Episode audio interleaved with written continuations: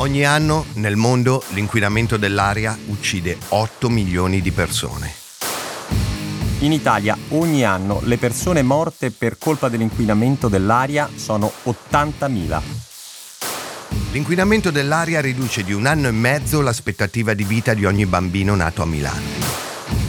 11 delle 20 città più inquinate d'Europa si trovano in Italia e sono tutte in pianura padana.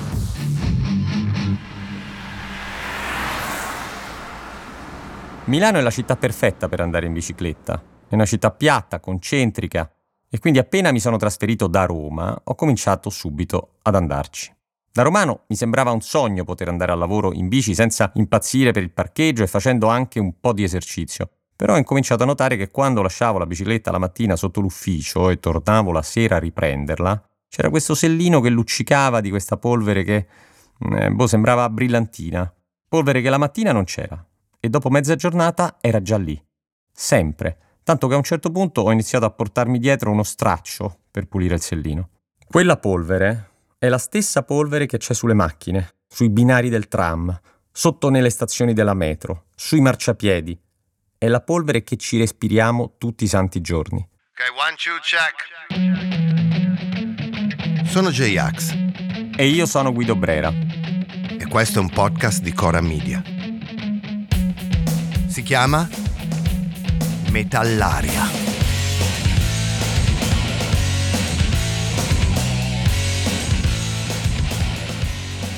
Io però vorrei dire una cosa, no? spiegarla perché questo sembra poi un discorso da elitari dicendo ok voi potete permettervi di andare in taxi o come volete con le vostre macchine elettriche che costano tre volte una macchina normale dove volete però io devo andare a lavorare non, ho, non posso permettermi una casa a Milano quindi devo prendere dalla periferia e andare tutti i giorni a lavorare a Milano.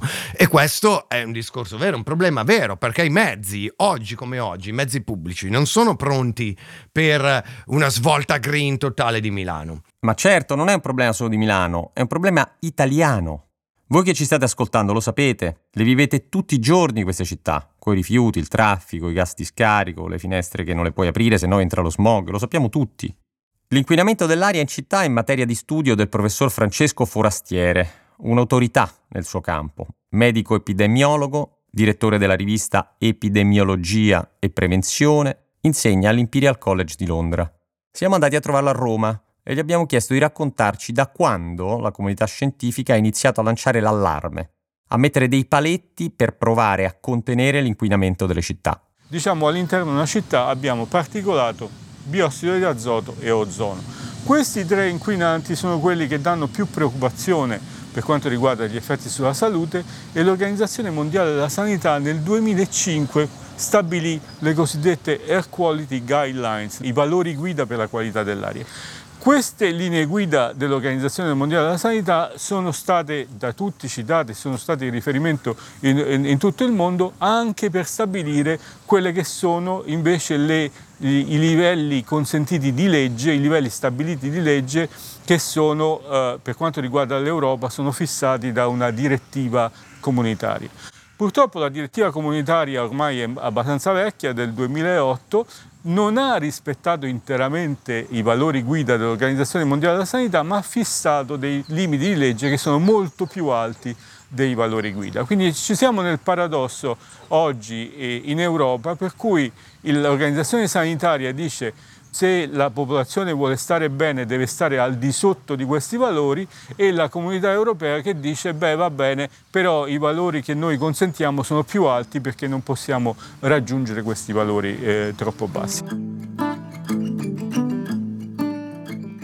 Fare un esempio, nell'intervallo per quanto riguarda il PM10 la, la, le linee guida dell'OMS sono pari a 10 microgrammi metro cubo, la direttiva europea era prima di 25 microgrammi metro cubo, adesso è di 20 microgrammi metro cubo. In questo intervallo tra 10 e 25 si è visto in, in studi in gran parte del mondo che esistono degli effetti sanitari rilevanti, quindi questo è un dato importante.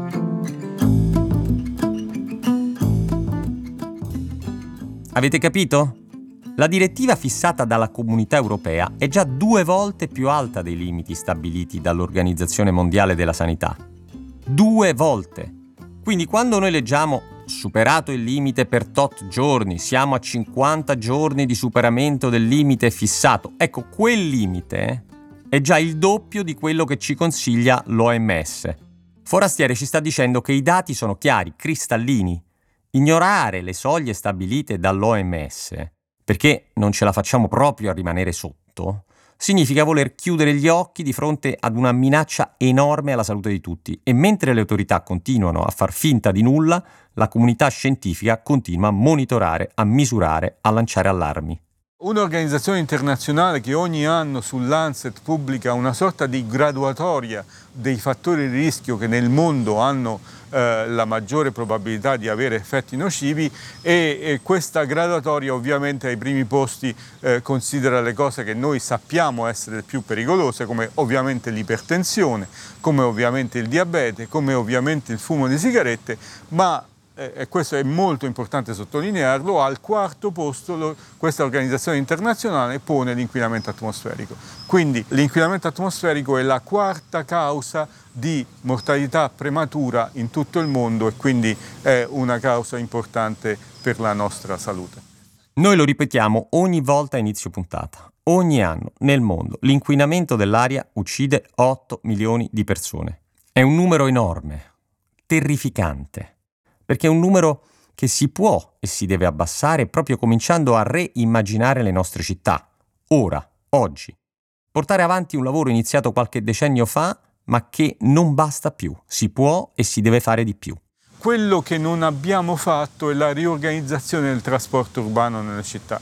Il trasporto urbano è sostanzialmente ancora molto dipendente dal veicolo, dalla macchina. Lo sforzo che è stato messo sul trasporto pubblico e soprattutto su un'attività che l'Organizzazione Mondiale della Sanità disse, dice essere chiave, che è quella dell'attività fisica, quindi il trasporto a piedi, l'andare a piedi o il trasporto in bicicletta è stato sostanzialmente ignorato.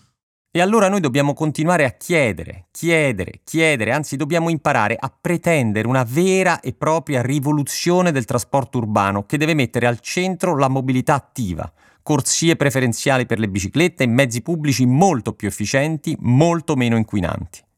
Durante il periodo di lockdown tutte le amministrazioni erano piene di buona volontà, si parlava di aumento delle piste ciclabili, come il, il periodo post-Covid doveva significare una trasformazione del trasporto urbano, però di questa trasformazione a un anno dalle dichiarazioni sostanzialmente si è visto molto poco per mettersi la coscienza a posto, qui bisogna bloccare le macchine in entrata. E lo so che all'inizio sarà una pillola amara per tutti, però poi potrebbe cambiare in meglio questa situazione, su cui bisogna agire adesso, no? Ora però le cose potrebbero cambiare veramente e l'Italia ha un'occasione imperdibile. Si chiama Next Generation Europe o Recovery Fund. Ne abbiamo sentito parlare moltissimo in questi mesi. È un programma di finanziamento ambizioso promosso dall'Unione Europea per far ripartire i Paesi membri dopo la botta del Covid. All'Italia andranno più di 200 miliardi di euro e di questi, secondo il programma stilato dal governo Draghi, 31 miliardi saranno stanziati per progetti di infrastrutture e mobilità sostenibile. Ecco cosa l'Italia, secondo il professor Forastiere, dovrebbe fare con questi soldi.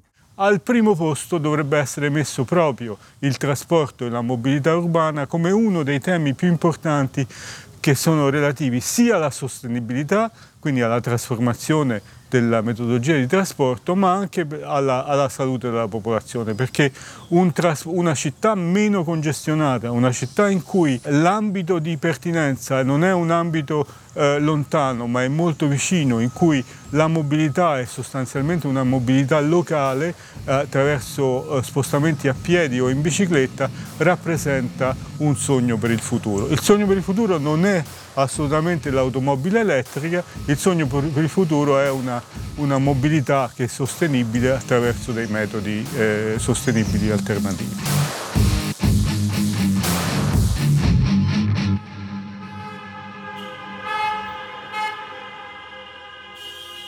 Questo punto la questione sembra tutto sommato non dico semplice, ma quantomeno chiara. Bisogna ripensare le nostre città e farle tornare davvero a misura d'uomo andare in bicicletta, potenziare i mezzi di trasporto green, essere coscienti del nostro impatto ambientale. Ma l'inquinamento dell'aria, specialmente in pianura padana, non è solo un problema delle città. Non è solo traffico, gas di scarico e ciminiere industriali. Ci sono altre due fonti inquinanti di cui si parla ancora troppo poco, l'agricoltura e l'allevamento. Siamo andati in un piccolo paese del Bergamasco a parlarne col professor Giacomo Gerosa, direttore del laboratorio di ecofisiologia e fisica ambientale dell'Università Cattolica, sede di Brescia. Beh, l'agricoltura eh, siamo tutti abituati a pensare che sia un'attività eh, assolutamente naturale, con, eh, bucolica, con impatto zero sull'ambiente. In realtà l'agricoltura è responsabile eh, di grossi impatti, soprattutto sul comparto atmosferico. In particolare, l'agricoltura è responsabile del 93% delle emissioni di ammoniaca in atmosfera. L'unico comparto. L'ammoniaca è un gas pungente, è un gas tossico anche per l'uomo, anche se non ne conosciamo la tossicità, l'esposizione a lungo termine. Ed è un gas che non è, non è, normato, non è ancora normato. Tuttavia eh, le ARPA hanno già alzato l'attenzione su questo gas che ha una particolarità, eh, diciamo, un po' interessante ma in negativo. L'ammoniaca è in grado di contribuire alla generazione cos- del cosiddetto particolato secondario. Per un fatto molto semplice, l'ammoniaca esala dai campi oppure dagli allevamenti e sotto forma di gas interagisce in atmosfera con altri gas che vengono emessi dai tubi di scappamento, pensiamo ad esempio agli ossidi di azoto. E nel momento in cui questi due gas si incontrano in aria, ahimè, si forma un solido, un solido che rimane galleggiante in atmosfera, un solido con diciamo, il diametro aerodinamico estremamente piccolo, diciamo PM inferiore al 2,5 mezzo, anche uno. La frazione più sottile è capace dunque di penetrare più profondamente negli alberi respiratori e crea dei problemi. Dunque l'agricoltura è indirettamente responsabile di una grossa fetta eh, del PM che ad esempio aleggia in pianura padana. In pianura padana non solo abbiamo l'agricoltura più intensiva d'Italia, ma abbiamo anche un'enorme quantità di allevamenti. Il 50% di tutti i maiali allevati in Italia si trova qui, assieme al 25% di tutti i bovini. Immaginate milioni e milioni di animali stipati negli allevamenti intensivi.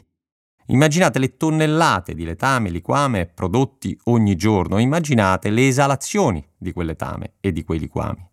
In Lombardia, dove gli allevamenti producono l'85% dell'ammoniaca che finisce in aria e si trasforma in particolato, siamo arrivati a situazioni tragicomiche siamo abituati a non considerare gli allevamenti perché gli allevamenti non li vediamo, tipicamente se ne stanno nelle cascine lontano dai nostri occhi. Però eh, ci sono province in Lombardia come la provincia di Brescia, di Mantova, del Cremonese, dove eh, diciamo, la popolazione animale supera di gran lunga la popolazione umana.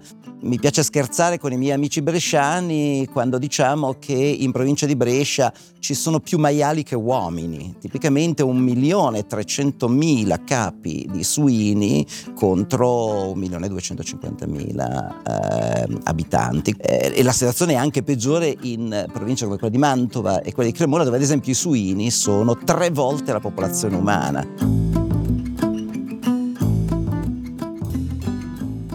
Dobbiamo però fare una precisazione. L'agricoltura, l'allevamento sono assi portanti, fondamentali per l'economia del nostro paese. Il problema non sono le aziende agricole piccole, il piccolo allevatore che lavora in modo sostenibile, sono i grandi stabilimenti industriali. È una questione di numeri. Secondo Eurispes, in Italia l'8% degli allevamenti produce da solo il 70% dell'ammoniaca dell'intero comparto. Si deve agire su quell'8% adottando normative che pongano dei limiti alla concentrazione di bestiame. E bisogna anche premiare chi si comporta bene, chi ricambia più spesso le lettiere, chi utilizza sistemi di stoccaggio dei liquami all'avanguardia, misure che riducono di molto l'immissione di ammoniaca nell'aria. E poi ci siamo noi, i consumatori, che in questa storia giochiamo un ruolo fondamentale. Ad esempio possiamo ridurre il consumo di carne. Perché ridurre il consumo di carne ve lo dice un carnivoro? La riduzione del consumo di carne permette uno di ridurre l'uso di suolo eh, da destinare all'agricoltura e due eh, di eh, ridurre le emissioni e complessivi di ammoniaca e di gas serra causati dall'agricoltura soltanto perché noi cittadini, noi consumatori riduciamo la domanda di carne. Ovviamente non c'è bisogno di diventare né vegetariani né vegani, basterebbe eh, dimezzare il consumo settimanale di carne, soltanto dimezzando il consumo settimanale di carne si è dimostrato che vengono dimezzate le emissioni di ammoniaca e le emissioni di gas serra in atmosfera, quindi molto spetta a noi. Ci viene chiesto davvero poco, pochissimo. Se ognuno di noi dimezzasse il proprio consumo di carne, come ci spiega il professor Gerosa, gli effetti benefici per l'ambiente sarebbero esponenziali. Per produrre 1000 kcal di carne, cioè di bistecca di manzo, servono 120 metri quadrati di suolo, mentre per, per produrre 1000 kcal, lo stesso numero di kilocalorie di, di mais, cioè come farina di mais, servono soltanto 0,7 metri quadrati di suolo. Questo vi dà l'idea sul grado di impatto che l'allevamento ha sia sull'uso di suolo che chiaramente sulle emissioni adesso correlate. Bene, sappiate che più de- dell'80% del territorio dell'area agricola coltivata è destinata all'alimentazione animale, più dell'80%. Bene, dobbiamo incidere su questa quota e per incidere su questa quota tanto può fare la domanda. Se tutti se tutti gli abitanti del pianeta pretendessero eh, o esigessero la loro bistecca quotidiana eh, e per fare una bistecca servono 120 metri quadrati di suolo, è evidente che non ci basta un pianeta, ce ne servono due o tre per garantire esigenze alimentari di tutti.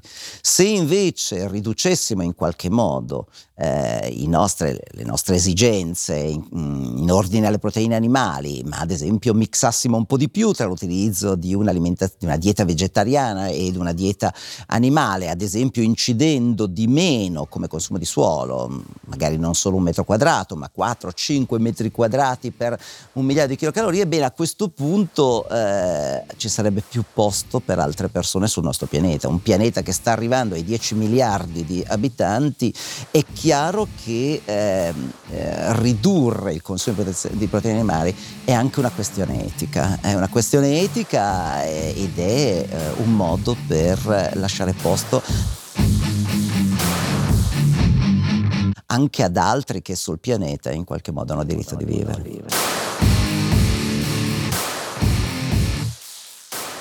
Metallari è un podcast promosso dalla Fondazione Imation. La cura redazionale, le musiche, il sound design e la post-produzione sono de I Diavoli. La finalizzazione è di Guido Bertolotti.